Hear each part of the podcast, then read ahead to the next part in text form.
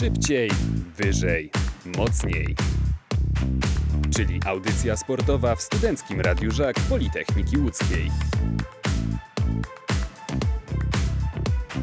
Jak zareagowałeś na wieść, że trener Mamrot obejmie posadę w ŁKS-ie? Czy to było zaskoczenie dla Ciebie? W pierwszej kolejności tak pomyślałem, kurczę, trenował zespół ekstraklasowy, potem trenował Arkę, z której do stylu pożegnał się no, w niezbyt takich jakichś jasnych dla, jak dla mnie okolicznościach. A potem tak sobie uświadomiłem, ŁKS w chwili obecnej bije się o to, żeby awansować ponownie do Ekstraklasy. Jeśli będzie tam odpowiednie grono ludzi, mówię tutaj bardziej o drużynie, która, która będzie chciała osiągnąć sukces, no to to jest trener, który naprawdę może poprowadzić to grono do tego, żeby ten sukces jak najbardziej wywalczyć. Jestem o tym święcie przekonany. Mogliście obserwować pracę trenera Mamrota w Jagiellonii przez ponad dwa lata. Jak wspominasz ten okres? Znaczy, pierwsza, pierwszą rzeczą, jaką tutaj mnie naj, najbardziej tak sobie pamiętam i, i tak dalej, to to, w jaki sposób trener z, połączył się, jeżeli chodzi o jak, swoje nazwisko i Jagiellonię. To tak jak prezes Kulesza go zatrudnił w Białymstoku i potem to, że pierwszą rzeczą, jaką zrobił, bo czasy były jeszcze zdecydowanie bardziej korzystne z punktu widzenia nas wszystkich, to się spotkał z kibicami. Pokazał to, co chce uczynić, wiedział, że wchodzi w bardzo duże buty, bo przychodził tutaj, pamiętajmy o, to, że, o tym, że przychodził po Michale Probierzu, który w y, poprzednim sezonie, zanim, zanim zaczął pracować w Białymstoku trener Mamrot, zdobył, też wywalczył, w zależności od tego, jak to sądzi, drugie miejsce w lidze. A, I on przychodził jako człowiek, który nie miał żadnego doświadczenia w Ekstraklasie, dano mu szansę i chciał w pierwszej kolejności pokazać, kim jest, co chce zrobić i jak podejść do tematu. Bardzo, bardzo pozytywnie tym tutaj zaskoczył nas wszystkich, jako tutaj kibiców Jagiellonii. I w związku z tym dostał na samym początku bardzo duży kredyt zaufania, który, który, który myślę, że miał do samego końca. Tak mi się wydaje. Trener Mamrot przychodził do Jagiellonii po siedmiu latach pracy w Chrobrym.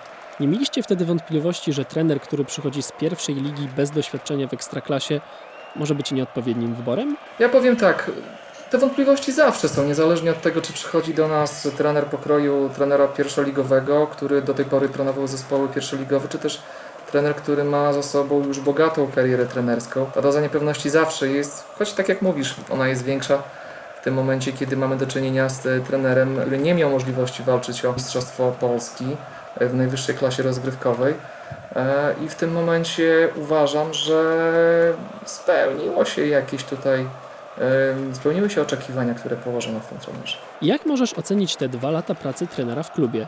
W pierwszym sezonie wicemistrzostwo Polski, walka w europejskich pucharach, chociażby dwumecz z Rio Ave. Co bardziej masz w głowie, myśląc o kadencji trenera w Jagiellonii? Te sukcesy, czy to męczenie się w lidze pod koniec jego pracy w Białymstoku? Nie, absolutnie. To męczenie się to było związane z pewnymi czynnikami, do których mam, myślę, że zaraz dojdziemy. Niemniej jednak ja mam zdecydowanie w pamięci bardziej y, spotkania, spotkanie w Portugalii, czy potem y, jak równy równy w Gandawie graliśmy y, z, y, z Gentem. Natomiast to, co później się stało, to jest trochę chyba pokłosie tego charakterologii polskiego piłkarza. Znaczy inaczej, piłkarza występującego w polskiej ekstraklasie. No właśnie, co zdecydowało o ostatecznym rozstaniu trenera z klubem? Trener po prostu miał za dobre serce, moim zdaniem. I takie, takie chyba wnioski wysupuje po tych kilku latach, które tutaj mieliśmy okazję współpracować i potem mieliśmy okazję rozmawiać, nie raz, nie dwa. I powiem szczerze, że on po prostu miał za miękkie serce, w związku z czym e, zbytnio zaufał ludziom, co skończyło się potem tak, że ta sytuacja, którą, z którą mieliśmy do czynienia, po prostu się trochę go przerosła. Może to wynikało z braku doświadczenia, nie wiem. W każdym bądź razie myślę, że kolejny, kolejnego, kolejnego błędu na takiej, na takiej zasadzie już on nie popełni. No to jest człowiek, który uczy się na własnych błędach i bardzo dużo analizuje. I to jest chyba przewaga trenera nad wieloma szkoleniowcami, z którymi mamy do czynienia w ekstraklasie, w pierwszej lidze. Czyli bardziej myślisz, że został zwolniony przez problemy z szatnią, niż to, że został zwolniony przez wyniki? Oczywiście, że tak. Jestem święcie przekonany. Weź pod uwagę temat meczów, które rozgrywane były w, przez Jagiellonię na początku, w pierwszym sezonie, jak on przyszedł do Białegostoku. Bardzo szybko poukładał tą drużynę pod, pod siebie. Tak jak już wcześniej wspomniałem, wchodził bardzo duże buty po Probierzu, gdzie Probierz tutaj wyrobił sobie markę zdecydowanie, zdecydowanie największą w, chyba w samej jego karierze jako trenera. I w tym momencie przychodził tak faktycznie nieznany człowiek, który próbował coś zmienić na, swój, na swoje podobieństwo. Bardzo często go porównywano, bardzo często mówiono mu o tym, że gra drużyną, która, którą zostawił w spadku mu Probierz. Niemniej jednak na uwagę zasługują kolejne rzeczy. Starał się zawsze grać ofensywnie, co w, w przypadku ŁKS-u w chwili obecnej i jego składu, no myślę, że bardzo mocno ze sobą współgra. Bardzo szybko przekonał do tego, co preferuje na boisku zawodników i oni to wykonywali na tym boisku. W pierwszej kolejności, kiedy właśnie to, to, to, to zrobił to, czego potem mu zabrakło, kiedy któryś z zawodników spróbował podyskutować z nim zbyt mocno, po prostu usunął go. To spowodowało to, że nadeszło otrzeźwienie i w tym momencie wszyscy pozostali zaczęli bardzo mocno pracować. I to przyniosło efekt. Wydaje mi się, że najlepszym świadectwem pracy Mamrota i jego wyników w Jagiellonii jest to, co dzieje się w Białymstoku od czasów jego odejścia. Przyszedł trener Petew, jest trener Zając, no i lekko mówiąc nie najlepiej to wygląda. Temat na oddzielną książkę, myślę, że moglibyśmy na ten temat godzinę czasu porozmawiać, gdzie mogą tkwić przyczyny tego, co jest obecnie. Mam tutaj takie wrażenie, że to w jakiś sposób też mogło tutaj mieć znaczenie, że pewne brak postawienia kropki nad i w postaci zrobienia porządku w szatni, w postaci takiej, że ten pan zostaje, ten panu dziękujemy, yy, spowodowało to, że mamy to, co mamy. Bo tak jak w, widzimy w drużynach naszych ekstraklasowych, ale też w piłce europejskiej. Jeśli drużyna ma kilka osób, które niekoniecznie mają po drodze z profesjonalizmem, to potem to się zaczyna gdzieś między palcami rozłazić, co powoduje jakieś mniejsze bądź większe problemy w przyszłości. Przejdźmy do tego, o czym sam już wspomniałeś. Do stylu. Do tego, jaką piłkę preferuje trener Mamrot. Jesteśmy już po jego debiucie w ŁKS-ie i ten pierwszy mecz chyba pokazał to, o czym mówił na konferencji prasowej po tym, jak został zatrudniony. Można było wyciągnąć takie wnioski, że preferuje efektywność niż efektowność. Czy zgadzasz się z tą tezą? Tak, bardzo wiele osób mu to zarzucało, że to gdzieś tam praca u podstaw jest tutaj, przesłania czasami taką radość granie, grania w piłkę, ale ja się z tym absolutnie nie zgadzam i uważam, że jeżeli jest dobrze wykonana praca u podstaw, to ta potem efektywność przechodzi w efektowność. Jak tutaj wcześniej sam wspomniałeś, mecze z Rio Ave w, w Portugalii, no to było po raz pierwszy zwycięstwo, czy zwycięstwo, awans do kolejnej rundy eliminacji w Pucharze UEFA kosztem drużyny z Portugalii, prawda? Co się wcześniej nie zdarzyło żadnej drużynie w naszej polskiej lidze.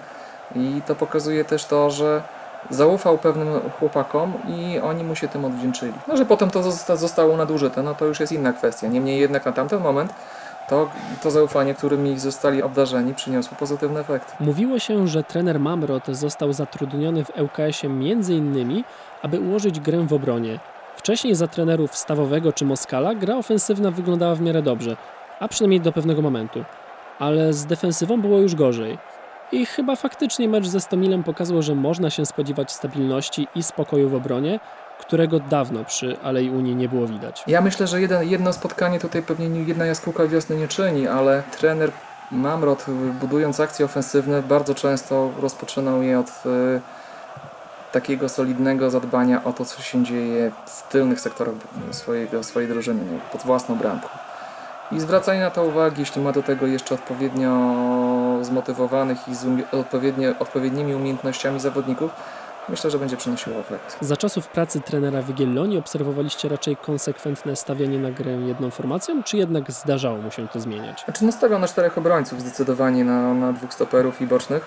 Raczej trudno tutaj było gdzieś się spodziewać po nim, żeby grał takimi typowymi wahadłowymi w postaci trzech obrońców, czego nie możemy być świadkami na naszych piłkarskich boiskach i myślę, że to jest... On raczej dbał o to, żeby to było stałe, stała czwórka, która ewentualnie w miarę tego, co się działo na boisku, zmieniała się. Nie, nie rotował składem, co czasami przynosiło efekty pozytywne, czasami może gdzieś tam popełniał błędy w, te, w tej kwestii. E, niemniej jednak raczej był przywiązany do określonego, do określonego sposobu mm, zarządzania tym kapitałem ludzkim na boisku. A jeśli chodzi o bocznych obrońców, ustawiał ich bardziej defensywnie czy ofensywnie? W ŁKS-ie są wykonawcy do gry bardziej ofensywnej na bokach obrony i tak często grali za poprzedniego trenera. Ja myślę, że on patrzy w pierwszej kolejności, jaki ma, kim zarządza. Jeżeli ma w składzie zawodników, którzy są w stanie zaoferować mu pewne wartości dodane, jeżeli chodzi o ofensywę, to z tego już skorzysta. To, to, to, jest, to jest inteligentny facet i wie, że jeśli któryś z zawodników ma takie możliwości, inklinacje, to on z tego będzie korzystał. Ja myślę, że jeśli są tacy zawodnicy aktualnie w ŁKS-ie, to on po prostu będzie ich wykorzystywał na tyle, na ile będą pozwalali swoimi umiejętnościami. Nie przywiązuje się, prawda, do określonych schematów, które mają być rozgrywane. Stara się to robić, ale bardziej w oparciu o e, indywidualne umiejętności poszczególnych zawodników. Trener Mamrot, przychodząc do Jagiellonii po trenerze Probierzu, dokonał w szatni rewolucji i większych zmian, czy postawił na ewolucję i spokojny rozwój i zmiany? Nie, zdecydowanie ewolucja. To nie jest trener rewolucyjny, to jest trener ewolucja, gdzie praca o podstaw u niego jest w pierwszej kolejności. Ja myślę, że może nawet czasami niektórzy mają mu w tym momencie trochę za złe, że pewnych zawodników po prostu z pewnymi się nie pożegnał, że nie miał trochę takiej mm, większej odwagi w tej kwestii, yy, ale postawił na ewolucję, na, na, na pewne nazwiska, które już do tej pory były sprawdzone, przekazywał im swoje jakieś tam mm, informacje co do tego, co mogą lepiej i jak mogą to zrobić. I tyle. Niemniej jednak jedna podstawowa kwestia. Trener Mamrot musi mieć, ym, musi współpracować z kimś, kto podpowie mu ym, zawodników na transfery. No, jego wybory tutaj, jeżeli chodzi o osobiste tutaj podejście do tego, no niekoniecznie się sprawdzały, jeżeli chodzi o Jagiellonię. Ym, w Arce nie byłem z, zbytnio zainteresowany tym, jak to wyglądało, więc trudno mi się wypowiadać. Natomiast jeżeli chodzi o Jagiellonię, no to musi mieć porządnego dyrektora sportowego, ewentualnie osobę pełniącą takie obowiązki, która po prostu będzie mu na konkretne pozycje zapewniać odpowiednich e, kandydatów. Jak wygląda praca trenera z młodymi zawodnikami? W ŁKS-ie są wielkie nadzieje związane z wychowankami, którzy z Akademii zaczynają pukać do pierwszej drużyny. Pierwsza kwestia to jest taka, jakie oczekiwania będzie miał zarząd wobec trenera. No to zazwyczaj są rzeczy, o których się do końca w mediach nie dowiemy, a te oczekiwania zawsze są. I jeżeli wobec trenera będzie oczekiwanie sprawdzania młodych zawodników, czy też y, dawania im zdecydowanie większej szansy, to on to będzie robił. Niemniej jednak, jeśli tego nie będzie, jeśli w pierwszej kolejności będzie postawiony, załóżmy, cel awansu do Ekstraklasy y, w obecnym sezonie, to on będzie stawiał na zgrane karty, które y, jeśli naprawdę będą zawodziły, to będzie je dopiero wtedy wymieniał. Ale tak do końca też mo- nie można powiedzieć, że on nie będzie dawał szansy młodym chłopakom. No, tutaj też tego absolutnie nie chciałbym przekazać. No, jest w jakimś stopniu tutaj ta informacja, że jednak, że jednak on stawia na spełni- określone nazwiska i ciężko go przekonać do siebie i ci młodzi chłopcy muszą dużo pracować, żeby go, żeby go przekonać do tego, żeby u niego grać. Szybciej, wyżej, mocniej. Czyli audycja sportowa w Studenckim Radiu Żak Politechniki Łódzkiej.